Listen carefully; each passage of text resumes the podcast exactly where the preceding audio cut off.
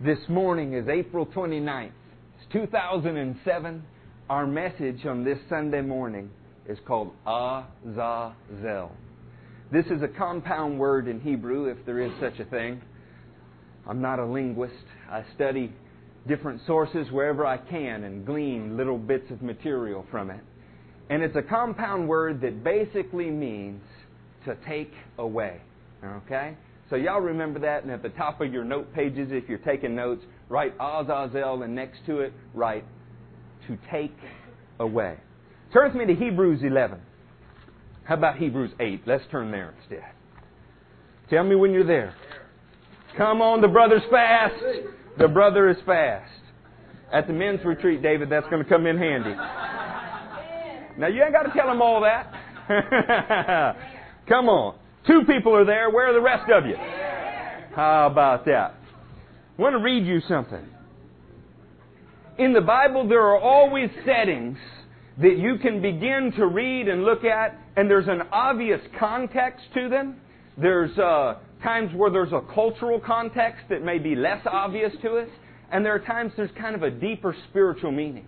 One of the things that the rabbis taught in Jesus' day and before that is really neat, something that we are to begin to adopt is that each scripture was like a jewel that had 70 different sides or cuts to it.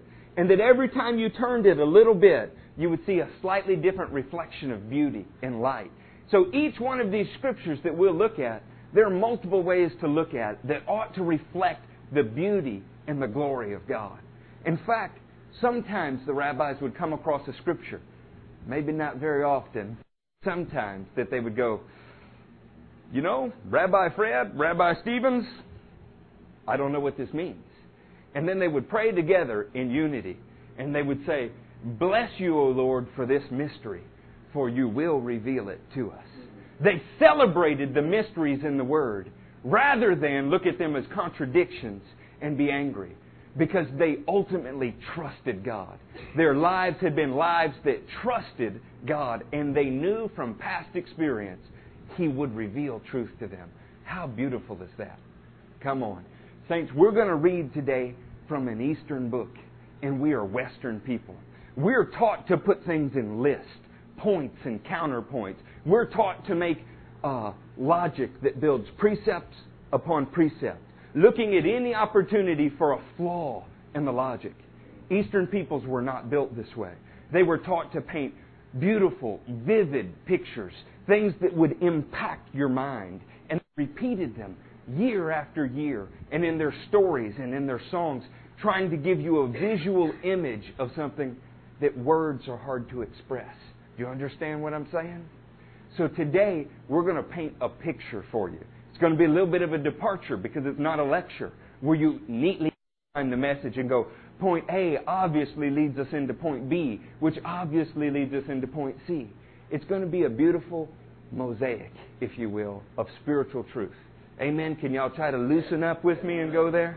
All right. Y'all in Hebrews 8? In Hebrews 8, looking at the fifth verse, I just want to submit to you an idea as a starting place. They serve at a sanctuary that is a copy and a shadow of what is in heaven. This is why Moses was warned when he was about to build the tabernacle. See to it that you make everything according to the pattern shown you on the mountain. What I want to suggest is an idea is that when Moses began to build what we've now come to know as Moses' tabernacle, he saw into the heavens while on the mountain something that existed in the heavens. And when he saw this, he began to write about it. Then the Israelites built this tabernacle. And when they built it, what we had was not perfect, but it was like a copy of. You know, each time you copy something, it seems to degrade a little bit on our modern Xerox type machines. It was an imperfect copy of something that is perfect in heaven. Are you with me so far? So when we look at this thing on earth, it is like glimpsing into the heavens. Now, the Hebrew concept of heaven is a little different than ours. I've been teaching you for many weeks. They believed that the kingdom of heaven originated with God and was extending to the earth to envelop it. They didn't see it as a planet far, far away in a galaxy a long time ago. They didn't see it that way. They saw it as something real, tangible, recognizing even in their daily prayer the King of the universe rule extending to their life. But when they tried to describe it and paint the picture of it, they would say, there's the atmosphere, and they called that heaven. They called it like a first heaven, if you will. Then they said, there's the starry realm, and they called that heaven, like a second heaven, as if we were going up rungs of a ladder. And then they said, there is some place in or beyond the starry realm that they referred to as the third heaven. This was the place where God alone dwelt. And in their thoughts, when they ascended to Jerusalem and sang songs of ascent, have you ever read in Psalms and it says songs of ascent? They were singing these songs, believing that as they ascended to the temple on earth, that was a copy of what was in the heavens, that they were somehow ascending spiritually, getting a little closer to God. Today I want to take you just a little closer as we examine these copies on earth. Amen? Mm-hmm. I mean, why are you here in church, saints? If not to contact God, if not to get just a little closer, then why would we be here? We want our lives to brush with the divine. We want to take that and brush with other people so that it'll spread like leaven through a whole loaf. Isn't that what this walk's about? Yes. I know men have reduced it to ridiculous rituals and rules. That when everybody looks at it, they go, oh, I don't even want that. Don't rub that on me. Get away from me. You Christians stay in your own little category. But this is not how God intended it. This whole book is about man in communion with God falling from that communion and being restored to it. Because we serve a God who is trying to draw us in to His presence. And He's teaching us through these beautiful, vivid pictures in the Bible of how to do that. So that's what we want to look at. Are y'all with me so far? Turn with me to Leviticus 16. So, oh, preacher, you're going to put us to sleep with Leviticus. Well, I've put you to sleep with other things before, but you won't sleep through this today, I promise. Come on. Two people are there. Where are the rest of you? A place called there. Whoa! Let's read a couple verses from Leviticus. Then I want to talk to you, give you some background on this. Have you ever been reading through the Old Testament and said, Oh, so and so begat so and so begat so and so. We killed lots of stuff. There was blood everywhere, and dear God, just get me to the New Testament. Right? In fact, how many times have you started off in the book of Genesis and said, I'm going to read the whole Word of God? Got to Numbers and stopped. Yeah, yeah, I know. We need to learn to look with heavenly eyes at this book, saints. There is more going on that just meets the eye. That's that Transformers theme from the 80s cartoon that most of you don't know what I'm talking about. All right. Y'all in Leviticus 16? So y'all are there. Okay, Leviticus 16, starting in the first verse. The Lord spoke to Moshe. Lord, capital L, capital O, capital R, capital D.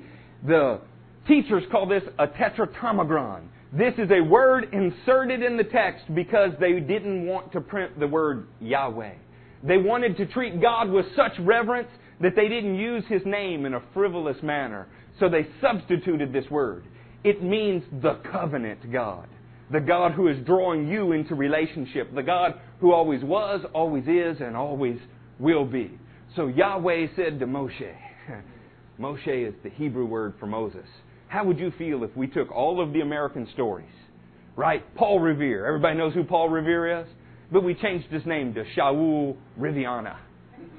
How would you feel about that? You'd go, that's not his name, right? It would bother you. These are Hebrew people, and we've Americanized their names. Now, God's put up with that. And it's okay, I'm not telling you you have to change it. But I'm trying to begin to change that dial. We're Western people reading an Eastern book. Y'all with me?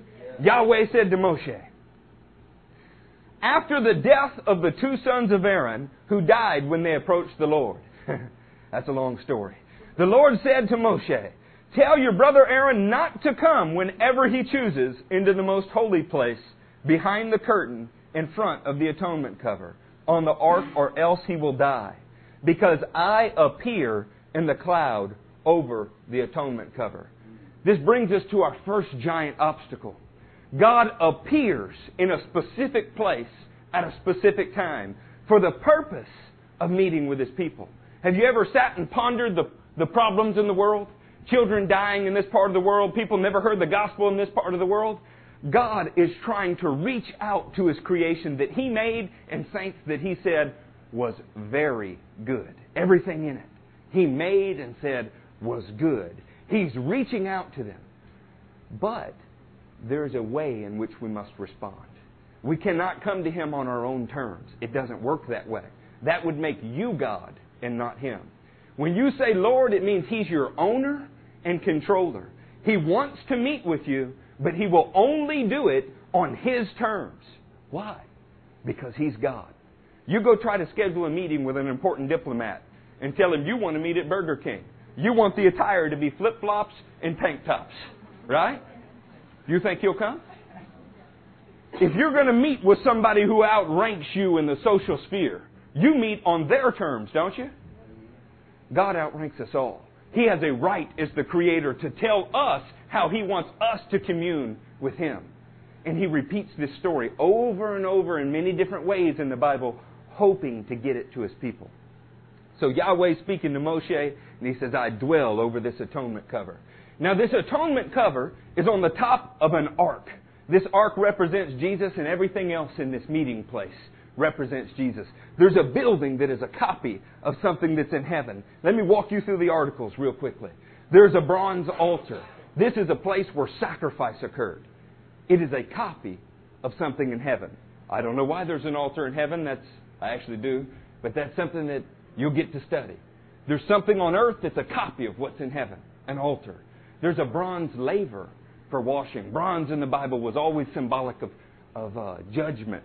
You looked into this laver with blood on your face from a sacrifice, and you washed. This was to remind you something. Sin causes death, and you need to be cleaned from this. Saints, do you really need to be reminded of that, or can you just watch the news? Sin causes death. Watch this. Showbread. They put out bread in God's presence every day trying to teach people. In fact, that Hebrew word is panim, and it means the edification or the feeding that you get from being in the presence of God. They put bread there, but it represented you communing with God, being fed from being in His presence. Do you remember that Jesus said in John 6, I am the true bread that came from heaven? Do you remember that? He said, I am the bread of life. Jesus is everything in this tabernacle if you look carefully. The next, there was an altar of incense that represents the prayer of the saints, the intercession of a mediator between God and man. There's a lampstand. What do lamps do? They light, right? Do you remember that Jesus said, I am the light of the world? Right? What did he say about Christians? He said, You are the light of the world. Everything in this building represents Jesus, and that's not what we're teaching on today. I just want to begin to build the picture. These things were not chosen by happenstance. God put a setting. He shows up in this setting so that everything there in some way glorifies Him. Everything there in some way speaks a message of Him. Some way through your ears, through your eyes, even incense, the aroma, to food that you would taste. He's trying to impact you. Anybody in here ever been teachers? Even Sunday school teachers, small camp teachers, something. When you're trying to impact people, the more gates you can get it through, the more senses you can touch, the more impacting it is. We serve a God who understands that because He created you a certain way. So He picked colors. He picked textures. He picked smells. He picked rituals repeated over and over and over to impact people because He is reaching out to mankind. Do you understand this is a picture of a God who wants to meet with you? Okay? Moving on from the things that are in this, I want to read you something. Well, I guess I need to tell you about feasts real quickly. Jews practice seven feasts a year. Seven feasts. We start with Passover. We move from Passover right into the Feast of Unleavened Bread. And I've taught extensively on these things, but I'm going to get to a feast here in a second. From unleavened bread, we move to first fruits. From first fruits, we move to Pentecost. From Pentecost, there is a long wait where we're waiting for trumpets, Rosh Hashanah, to sound in the sky. Now, Rosh Hashanah is something that's worth telling you about. These are called the 10 days of awe. Now I want you to get this. When I tell a little kid, hey, we're going to celebrate 4th of July, what do you think about? Fireworks, right? Say, we're going to celebrate Christmas. What does the world think about? Fat guy and gifts, right? We, we're going to celebrate Halloween. What do you think about?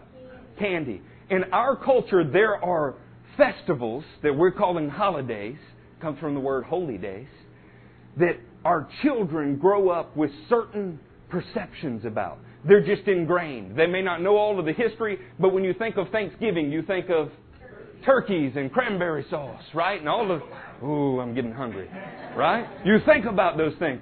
Each one of these feasts had certain connotations, and Rosh Hashanah was 10 days of awe.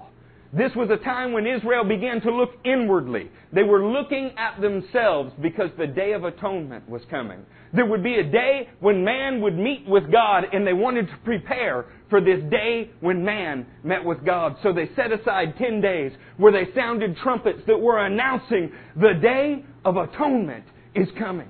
And the little kids would start to get excited. But in this deep introspection, they would begin to examine their own lives very closely. For 10 days, as they're looking in the mirror of the Word, they're examining the ways as a community they may have failed God, where He had drawn near to them, but they didn't respond. Saints, if you've never had a serious time in your life, when you look into the mirror of God's Word and spend some serious time wondering how you measure up, and dwelling and thinking about God wanting to meet with you, but how have you treated Him? Something's wrong. Israel did this every year. And they look forward to each one of these feasts for different reasons. Now, I want to tell you something else. We're going to write a few words on the board. Would you sound this one out? Mikra. That is the word for feast or festival in Hebrew, right? No big deal, right? Feast, festival. No biggie. Wow. Except in Hebrew, it also means rehearsal. Now, saints, why do you have a rehearsal dinner before a wedding? You rehearse to get it right. In fact, you rehearse on one night for the next day because the ceremony is so important, you don't want to mess it up. So if I give you seven rehearsals and tell you to repeat them for 1600 years, am I trying to teach you something? God is trying to teach His people through the feast or festivals, the mikras, about a rehearsal because there is a day when the fulfillment will come. Now, we can celebrate anniversaries. That's not wrong. There's nothing wrong with once the day of fulfillment comes, continuing to celebrate it like an anniversary. But all of these are pointing to one thing. So that when we point to a Passover lamb, what do we see in Christ? We see Jesus, our Passover lamb. We rehearsed so that we would recognize the event. Amen? All right. As we move on from this Day of Atonement and this introspection, we want to read Leviticus 16 some more. Look at the third verse. This is how Aaron is to enter the sanctuary area with a young bull for a sin offering and a ram for a burnt offering. He is to put on the sacred linen tunic with linen undergarments next to his body. He is to tie the linen sash around him and put on the linen turban. These are sacred garments, so he must bathe himself. That word in Greek would be baptism, baptizo. In Hebrew, this is mikvah. It's a ceremonial washing. He's to bathe himself with water before he puts them on. From, from the Israelite community, he is to take two male goats for a sin offering and a ram for a burnt offering. This is a picture of God wanting to dwell with man, but he requires that man's sin be dealt with first. This is what this is teaching. But I want to get into that a little more with you. When you read that he had linen clothes or he had a turban on his head, to us this is so foreign from our culture, and you never having seen it, to us it's just details. It's like saying he wore corduroy pants and, I don't know, duckhead shirts or you can tell how long it's been since I've been shopping, right? Yeah. In my day, it was Jabot jeans, and they had to be folded over and pegged a certain way, right? Yeah. He was dressed a certain way for a reason. In fact, I want to read you an ancient description. This is somebody writing at the time of Jesus about the history of the Jewish people from a Jewish perspective, talking about the priest's dress on the Day of Atonement. I want you to hear this. This is really neat. Now, these are letters of Aristeas. These are pages 70 or 97 through 99. I'm going to give you some sources because I don't want you to think I made this stuff up. This is this good. This priestly dress is meant to communicate something. Listen to what this writer says it communicates. He was girded with a girdle of conspicuous beauty, woven in the most beautiful colors. On his breast, he wore the oracle of God, as it is called, on which twelve stones of different kinds were inset, fastened together with gold, containing the names of the leaders of the tribes, according to their original order, each one flashing in an indescribable way, in its own particular color. Pause there for a second. This priest has got on him 12 different stones. On these stones are the names of the leaders of the tribes of Israel, and they sparkle in their own ways. Now, Josephus, writing in the book of the Antiquities to the Jews, of the Jews, begins to describe their stones. He says, the Greeks have something. All over the world, the Greeks point to these things in the heavens. They point to them in their constellations. And all over the world, they have designated 12 constellations. Not important, right? Except that in Hebrew thought God dwells someplace just beyond the stars, and He's surrounded by these 12 specific groupings of stars that they named. In fact, when I say Virgo, what does that make you think of? Around the world, it has different names in different languages, but they all mean virgin. Do you think God might be trying to communicate something through these stars? Twelve groupings. What do the Greeks call it? The zodiac. Now, I want to submit to you today something about this.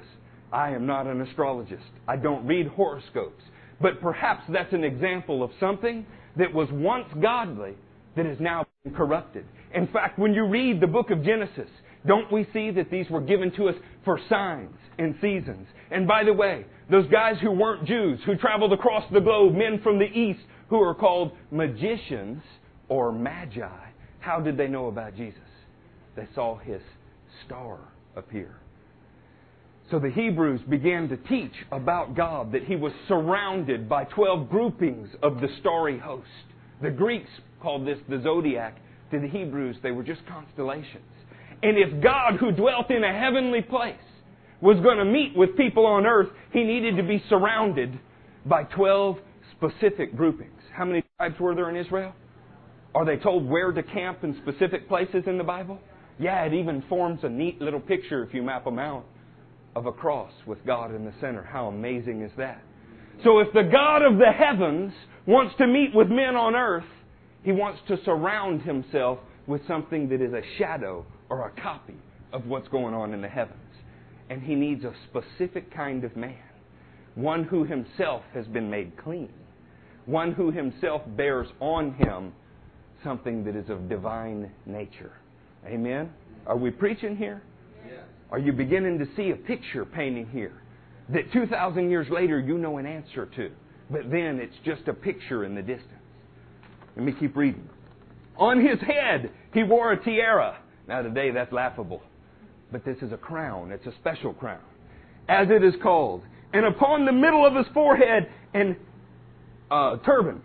The royal diadem, full of glory, with the name of God inscribed in sacred letters on a plate of gold, having been judged worthy to wear these emblems in the ministrations. Their appearance created such awe and confusion of mind as to make one feel that on, on one hand he had come into the presence of a man who belonged to some other world. This is an ancient historian after viewing the high priest going, when I examined what he had on him, and I looked at the colors and I looked at the things about them, it was as if it was communicating to me, this guy has stepped here of another world. What might God be trying to communicate with this, I ask you? He says he dwells among the starry host, twelve groupings of them. But when he dwells on earth, he told twelve tribes where to be placed. He said, I want a special man, one man among all of this nation to stand up and represent me as a mediator between God and man. This special man must wear on himself a sign that he's of heavenly substance. It was meant to create the appearance that somehow, somewhere in this special place where God was dwelling, the heavens had met the earth. How special is that? Think of this in terms of pictures with me for a moment. Is God trying to paint a picture for the people of a way to meet with Him? And the first requirement was that the man of God, the high priest, needed to be sinless. He had to atone for his sin before he could atone for anyone else's. Amen. Are you with me? Yes. Hmm. God wants to dwell with his people. He's looking for a way to impact your life. Turn with me to Leviticus 16:6. Tell me, are you there? Yes.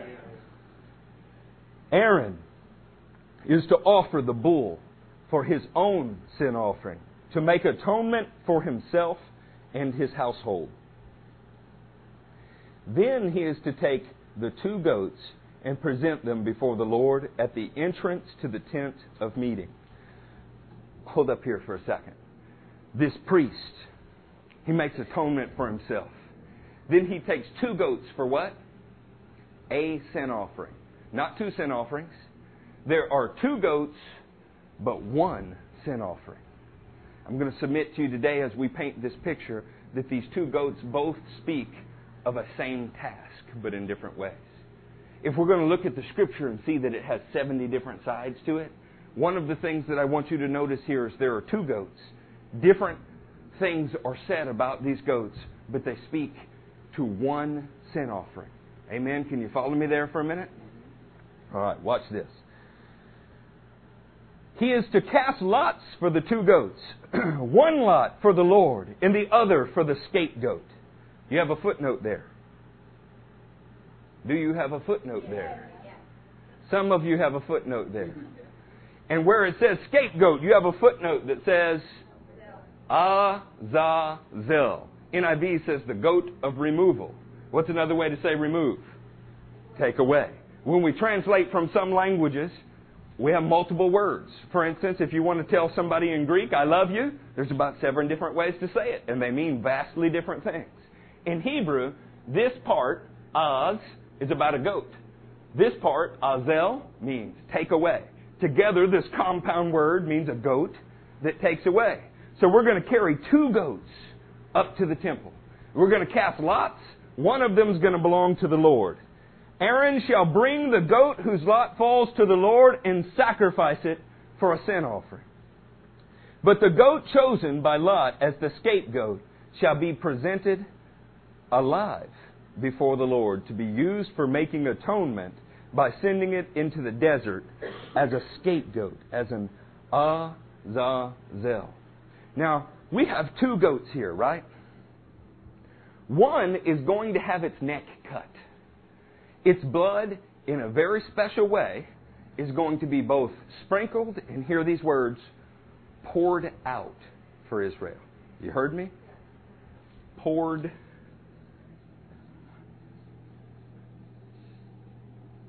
poured out. In fact, almost everything in this temple was cleansed by blood and water. But they took the blood of this animal and poured it on an atonement cover. The atonement cover sits on top of an ark. Above the ark, God is said to dwell. The thought was that God would look down and see this blood of atonement covering the ark of God, covering the top of this. What was in the ark? Well, in the ark was all three things that represented Jesus Aaron's staff that budded, a jar of manna, and the commandments of God, the mitzvahs. Now, it's popular thought, and it's wrong, so I want to correct this, that God's blood was, or the blood was poured on top of this atonement so that God would not see broken commandments in this ark. Have you ever heard that? The broken tablets were not placed in the ark. What was placed in the ark are two complete and whole tablets. You know why?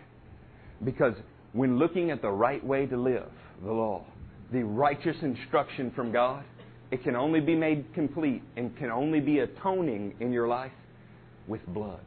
And the Bible teaches this. In Genesis 9, it says, without blood there is no remission of sin. It says it in Hebrews and says it in Leviticus 17. Are you with me? Okay. So one goat's going to die. What happens to the other goat? Well, let's read. Start in the 20th verse. What's Azazel mean? Come on, the rest of you. What's Azazel mean? To take away. Azazel. Y'all in the 20th verse? You still awake? Are you still with me? Don't let me waste this good message on people who are sleeping. Y'all with me? When Aaron has finished making atonement for the most holy place, the tent of meeting, and the altar, he shall bring forward the live goat. One goat's death atones for Israel, and another goat's life carries sin away for Israel. Are you following? Stop reading for a minute. Y'all make eye contact with me. Think about this. All year long, in a room this size, this is very sad, but it's true. In a room this size, the chances are there are somebody in here struggling with internet pornography. In a room this size, the chances are there's someone tempted to commit adultery. In a room this size, there are people who have been molested or in other ways hurt. That's not me being a psychic or prophetic. That's just true about any group of people in a room this size. You're an Israelite. You're 1600 BC, middle of the year. You're carrying around this horrible junk that is weighing you down. It hurts. Every time you think about drawing near to God, what you begin to think about is all the reasons I can't. All the reasons I'm unworthy. All the reason I'm heavy laden. We enter into the 10 days of awe, and what are you thinking about? You're thinking about all the junk that you brought. Do you think you're looking forward to some goat? that will carry away your sin? You think that might be worth partying about afterwards? Y'all keep that in mind as we read this. When Aaron has finished making atonement for the most holy place, the tent of meeting and the altar, he shall bring forward the live goat. He is to lay both hands on the head of the live goat and confess over it all the wickedness and rebellion of the Israelites. Put your finger there. They're going to carry a little goat up. All of the people have been waiting 10 days. Could you build some anticipation over 10 days? Could you soul search for 10 days? Saints, in America, we have a hard time praying for an hour. Can you imagine 10 days? 10 days. You've been thinking about the garbage. I think the Hebrew word is crap. No, I'm kidding. That has weighed you down. Every time you want to draw near to God, believing that there is a place on earth, there is a way, there is some way where the earth can touch the divine, some way you can be saved, some way you can be rescued from yourself. What stands in your way? All of this stuff that you don't want to do and you find yourself doing. And every time you want to step out and be God's man, every time you want to step out and do something for God, there is an accuser right there telling you, you can't. You can't. I know what you've been doing. You're weighed down. And sometimes it's not what you did, it's what other people did to you. You want to participate in church, but you were in church and somebody hurt you. I can't tell you living in Louisiana how many men that I got to know that were scared of church because priests had done horrible things to them. Every year in Israel, there was a moment when they were waiting for a priest to come and put two hands on the head of an animal. Symbolic gesture of something. The two hands laid on this goat, and he would begin to confess the sin of all of Israel. His sin's already been dealt with. Now it's time to confess. If this was America, what would you be confessing? Millions of children that are aborted? What would you be confessing? That we let criminals go and we imprison righteous people sometimes? What is it that we would be confessing? How long would this take? Hmm. Let me tell you about something real quick. There's a scarlet cord that the Bible doesn't mention. But there's a treatise. You know what a treatise is? This is an extended discussion. It appears in both the Mishnah and the Talmud and some other books I can't pronounce, so I won't bore you with them. It's regarding the Day of Atonement, and it's been titled Yoma. Okay, so when you Google this, because I know you'll all go research every word I tell you, right? When you Google this, it'll appear in the writings of Yoma, which is a treatise about what happened on the Day of Atonement. These are Jewish sages that wrote these things down through the years so we would know. And there was a particular one. His name was Rabbi Ishmael. What he said is, we put on this goat to identify it as the scapegoat, to paint a picture for everyone to see a scarlet cord. We would go take a cord, we would dip it in red ink so that it was thoroughly, thoroughly stained. Then we would go put it on the head of this goat. So while the high priest is laying his hands on the head of this animal, he's putting on it a scarlet cord that represents all of the sin of the Israelite community. It's good for everybody but the goat, right? Yeah. Pick up with me in 21. He is to lay both hands on the head of the live goat and confess over it all of the wickedness and the rebellion of the Israelites, all their sins, every way they miss God, and put them on the goat's head. He shall send the goat away into the desert in the care of a man appointed for the task. Now, come on, saints. In the church, everybody's got jobs, right? I told you about those like Dina who picked up at the crawfish boil. She went around helping people with garbage and everything else, right? That was assigned to her by the Spirit. Nobody told her to do it. Well, everybody has a role. Everybody has a task. Who wants the task of leading a sin laden goat out into the desert? No Jew wanted the task. None did. I want you to hear me here, saints. They picked a Gentile to do it. They said, Oh, come on. We don't want one of God's chosen people walking with this sin laden goat way out into the desert until he wanders off. Let's let a Gentile do it. A man appointed for the task. Remember that. A man appointed for the task. Pick up in verse 22. The goat will carry on itself all their sins to a solitary place. And the man shall release it into the desert. Saints, I want you to think about this. If we were able, I'd have brought a goat in here today. We got a goat sitting right here in front of the pulpit. Eric is leaning down. He's praying over this goat. He's dressed in a way that is communicating to you that the divine in some way is touching the earth. Something miraculous is going to happen. And in a moment, because of God's hand and His desire to meet with you, His desire to impact your life, He's miraculously going to transfer all your junk on this animal. And after 10 days of searching to find all the leaven in your life, it is suddenly going to be lifted. How might you feel? Would that be a relief?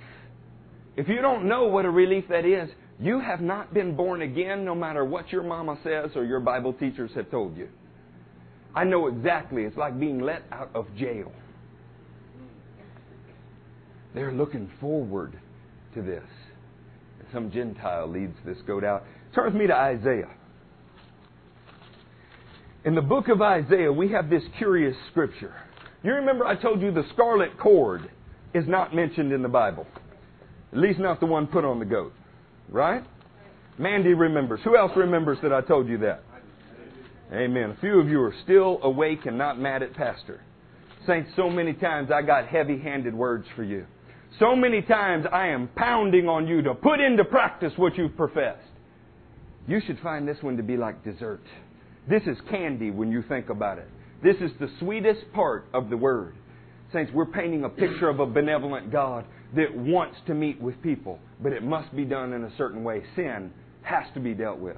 God desires to dwell on the earth with you. That is no small thing. We're talking about a guy who dwells in the most high and lofty places. And Isaiah 57 says he also dwells in the hearts of the lowly and contrite people. Why? To show them how bad they are? Isaiah 57 says no to strengthen them, to heal the contrite hearts and strengthen the spirit of those who are weary. Are you in Isaiah? First chapter of Isaiah.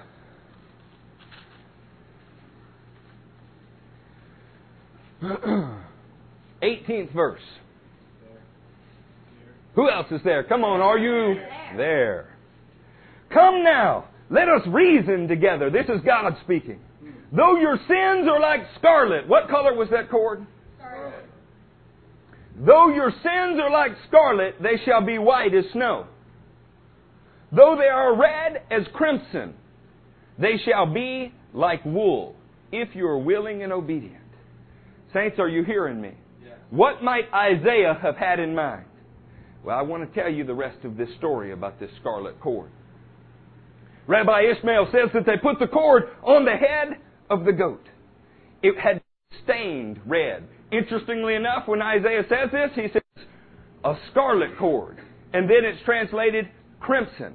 The word for crimson is the indelible ink made from a particular kind of worm where they got this color from. It's called a tola worm. He says, though even red like something dipped in indelible ink, I will make it white. Where might Isaiah have got this idea from? Well, Rabbi Ishmael says when they put this cord on the head of the goat, this cord dipped in indelible ink and put on the head of the goat, as they led the goat off, they put the cord on the door of the temple and later the gate of the city. Why would you do that? Remind everybody how bad they are, right? No, that's what American church is for. It's not what God was about. Because the writers record that a miracle occurred. A miracle that perhaps Isaiah saw and was referring to. For hundreds of years, year after year, the people watched this scenario. And the cord turned white. The Mishnah records that year after year, this cord miraculously turned white. What do you think that symbolized in painting this picture to God's people? It worked. When the goat left the building, so did your garbage. Come, do not go. That would feel good, wouldn't it? We could have something in here that you could see. That when we put our hands on his head, the garbage that you did fell on it. And when it left the building, you were white again. White. Wouldn't it be good if we, people not looking for God, had access to something like that? Because this was just for the 12 tribes that God dwelt among. Wouldn't that be good? Yeah, don't let me forget that scarlet cord. There's more to the story. Turn with me to John 1.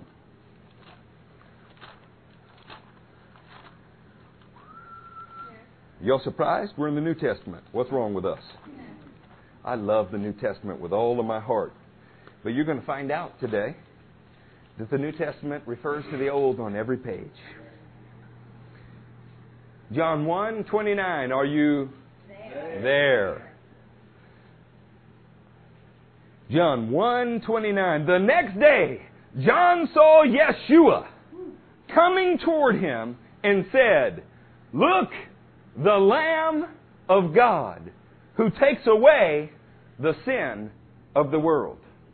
Now, Exodus 12 tells us that if you're going to make a sin offering, if you're going to offer a Passover lamb for death to pass you over that you might be in life, it can come from either the goats or the lambs.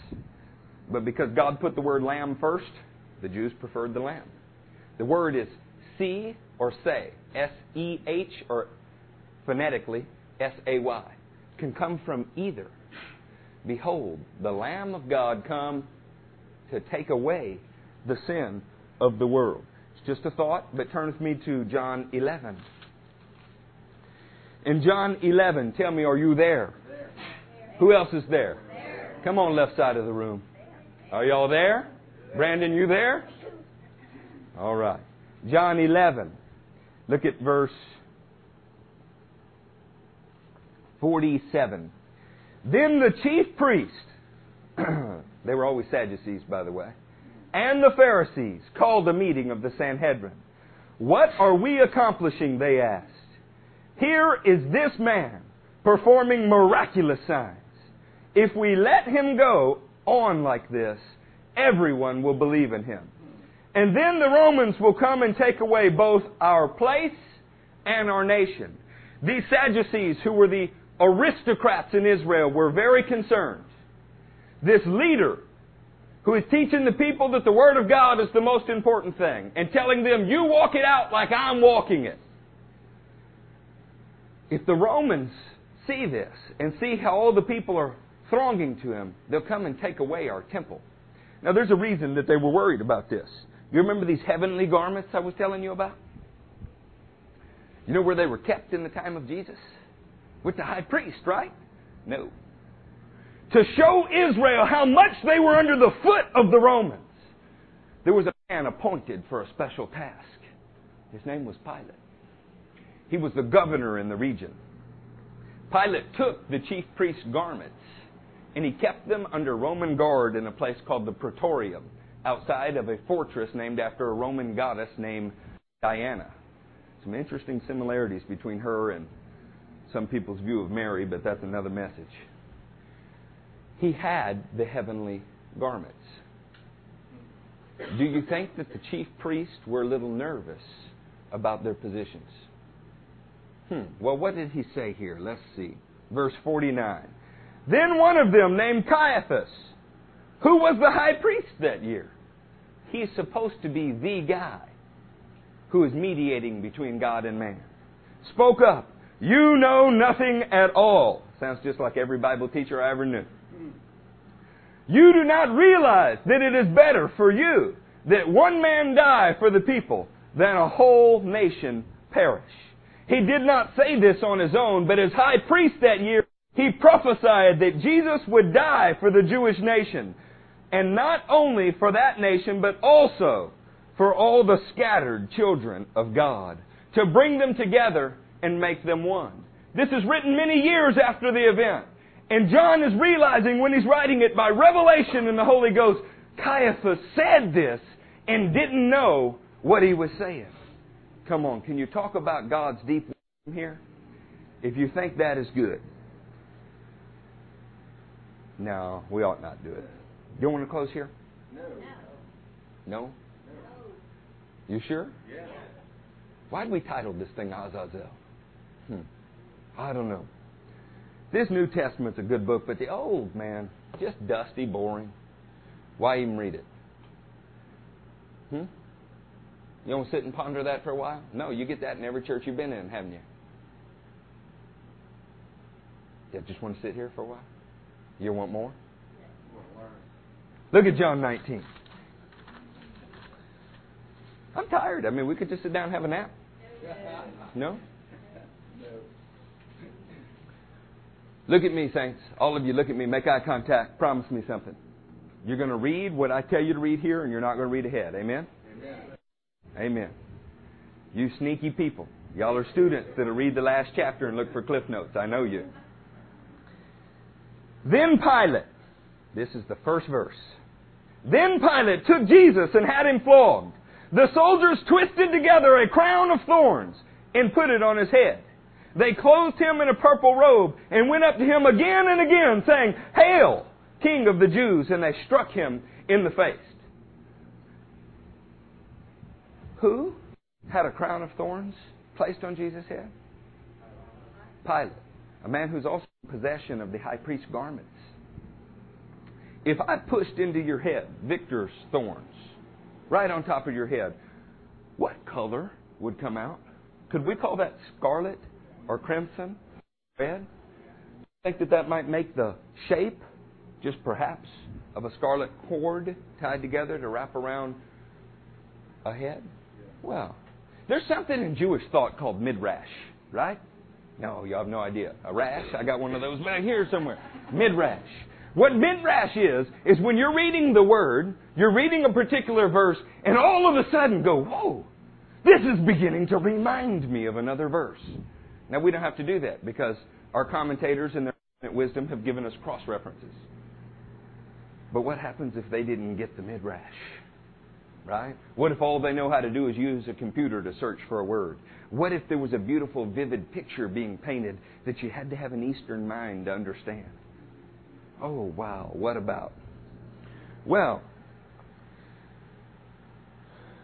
look at John 19, the 14th verse. It was the day of preparation of Passover week, about the sixth hour. Here is your king, Pilate said to the Jews.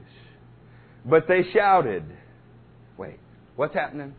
Pilate, who has the garments of the high priest, although they're not on, comes out and he presents somebody who has a scarlet cord on their head. And he says, Here is your king.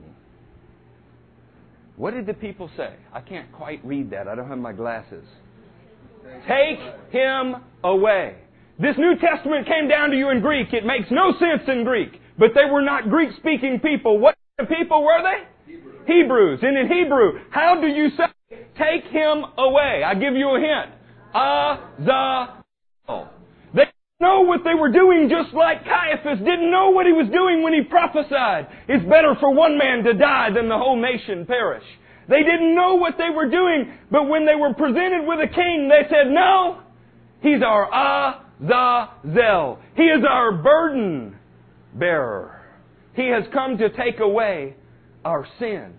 Even in the Jewish rejection of the Messiah, they proclaimed the truth about the Messiah because there are people chosen by God. We live in a day when movies like The Passion of the Christ has stirred people's thoughts. And they go, oh, who's culpable in killing the Christ? Was it the Gentile Romans? Or was it the Jewish people? And the Jews are rightly sensitive about this because ignorant Gentiles led by satanic churches have persecuted them for centuries. Who was the scapegoat for? Israel. Who killed the scapegoat and the atonement goat? Israel. Killed by Israel, for Israel. But you remember there was a man for the task, somebody to lead that scapegoat out to a solitary place? It was always a Gentile. Who led Jesus to the cross? Gentiles.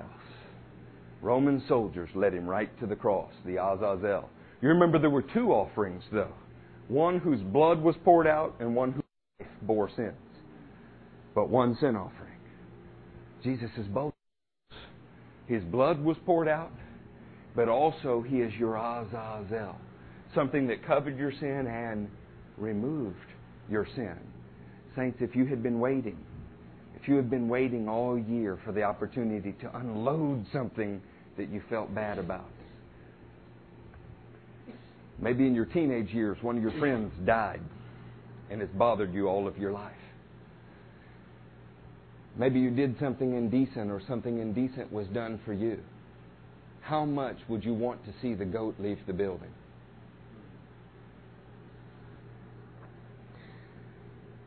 That scarlet cord. There's a copy of the Talmud called the Babylonian Talmud. This is comprised, and this is very important, this is comprised after the time of Jesus. You got me? So we would call it AD, after his death. That's not what AD stands for, but you follow me. It's Anno Domini, Latin for the year of our Lord. Why everything was given to us in Latin is another sad message.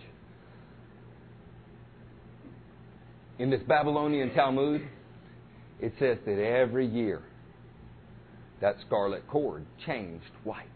Every year. Just like I told you that the treatise Yoma says that.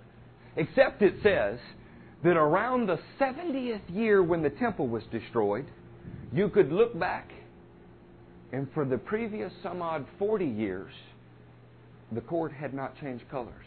My math's not so good.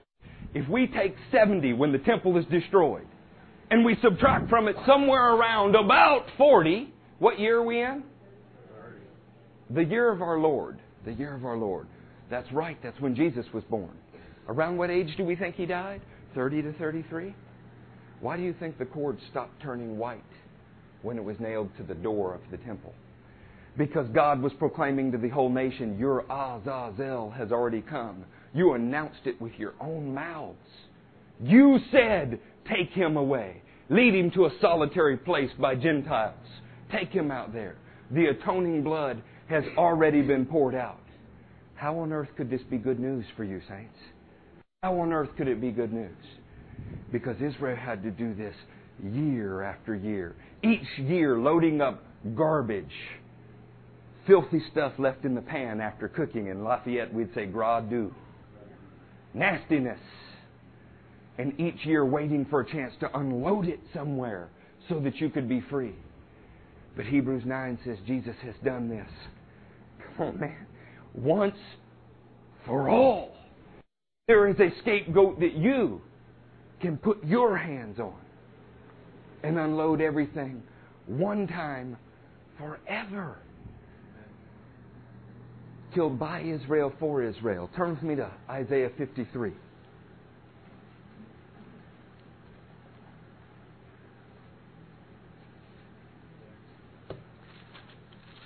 Is that deep sense of quiet that's come over the room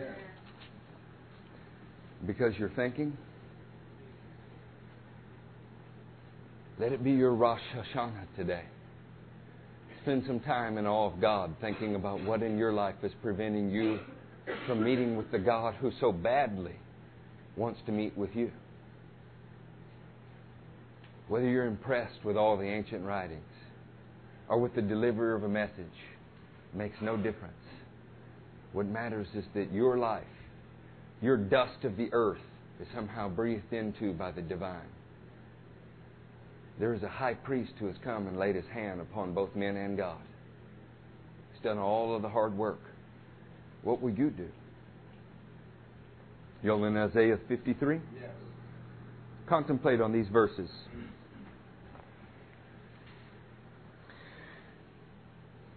Who has believed our message?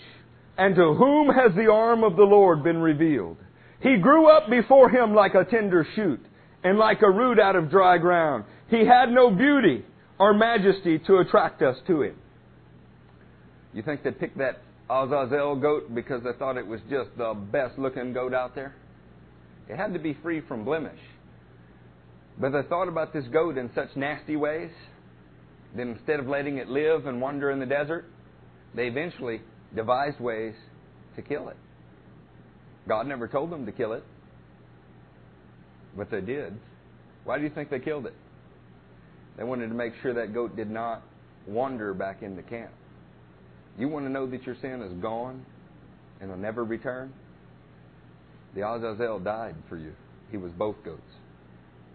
There is a way to make sure it never comes back. But you have to be willing to unload what's on your heart right onto it. How long you will be heavy laden? How long will you carry around garbage you were never meant to carry. God wants you in communion with Him, and the only thing that stands between you and Him is the crap that you've allowed to pile up in your heart. He was despised and rejected by men, a man of sorrows and familiar with suffering. Like one from whom men hide their faces, he was despised, and we esteemed him not. Surely he took up our infirmities and carried our sorrows. Yet we considered him stricken by God, smitten by him, and afflicted. He was pierced for our transgressions. He was crushed for our iniquity. The punishment that brought us peace was upon him, and by his wounds we are healed. By Israel, for Israel. We're all like sheep, we've gone astray. Each one of us has turned his own way. And the Lord has laid on him the iniquity of us all. I wonder where Peter got the idea that he bore our sins. I wonder where Paul got the idea that he made him who knew no sin to be sin for us. Could it be that they looked at this king and saw the scarlet cord on his head and the people's cry, ah, Azazel, and realized that the Jewish nation was performing in some strange way the will of God? killed by Israel for Israel. But the special blessing is that it brings life to you. Salvation first for the Jew and then the Gentile. Judgment first for the Jew and then for the Gentile. But if their stumbling has meant life coming to us, what will it be like when that whole nation comes alive and realizes what they've done? It'll be just like Zechariah said they will mourn like somebody mourning for an only son as they look upon the one they pierced. And God will open a fountain of righteousness, and all Israel will be saved. He was oppressed and afflicted, yet he did not open his mouth. He was led like a lamb to the slaughter, and as sheep before her shearers is silent, so he did not open his mouth. By oppression and judgment he was taken away. And who can speak of his descendants? For he was cut off from the land of the living, from the transgression of my, for the transgression of my people, he was stricken. He was assigned a grave with the wicked and with the rich in his death. Though he had done no violence, nor was any deceit in his mouth, yet it was the Lord's will to crush him and to cause him to suffer. And though the Lord makes his life a guilt offering, he will see his offspring and prolong his days. Saints, we are going to begin to worship. We are going to begin a time, and I want you to get this. You, in this message, have had a chance to look into the mirror of God's Word. This is your Rosh Hashanah. This is the time when you are waiting with anticipation to lay the garbage that you've carried around on someone. Because you know what happened immediately after the Day of Atonement? They partied in the biggest possible way. Do you know why? They felt free for the first time all year. They could walk out and say, though we were scarlet, though we were as crimson as the red ink that comes from a tola worm, he has made us white as snow. Today, you have a chance. The Azazel has already come. They've already pronounced him that. There has already been the opportunity the question is, will you take advantage of it? And if you think, saints, that I'm just talking about salvation, they did this every year because God's people need to be cleaned over and over and over again. We have a way of soiling our white cord. The divine has touched the earth. You had a chance to taste of the heavenly kingdom. Now, what will your response be? I'm going to ask you to pray with me. I'm going to ask you to contemplate what you've carried way too long resentment for parents, hurt feelings, impurity of some kind.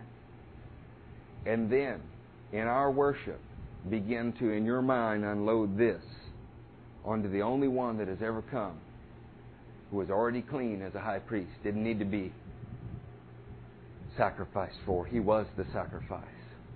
The only one that has ever come that you'll never have to see sacrificed again. The only one that has ever come that didn't need special garments to show his divine nature in the heavens touching the earth. The only one that has ever come to make God's dwelling with men. Jesus came that God might dwell in your lives. How long are you going to let a guilt offering stand between you and that God? We're going to worship. His blood is going to cleanse you.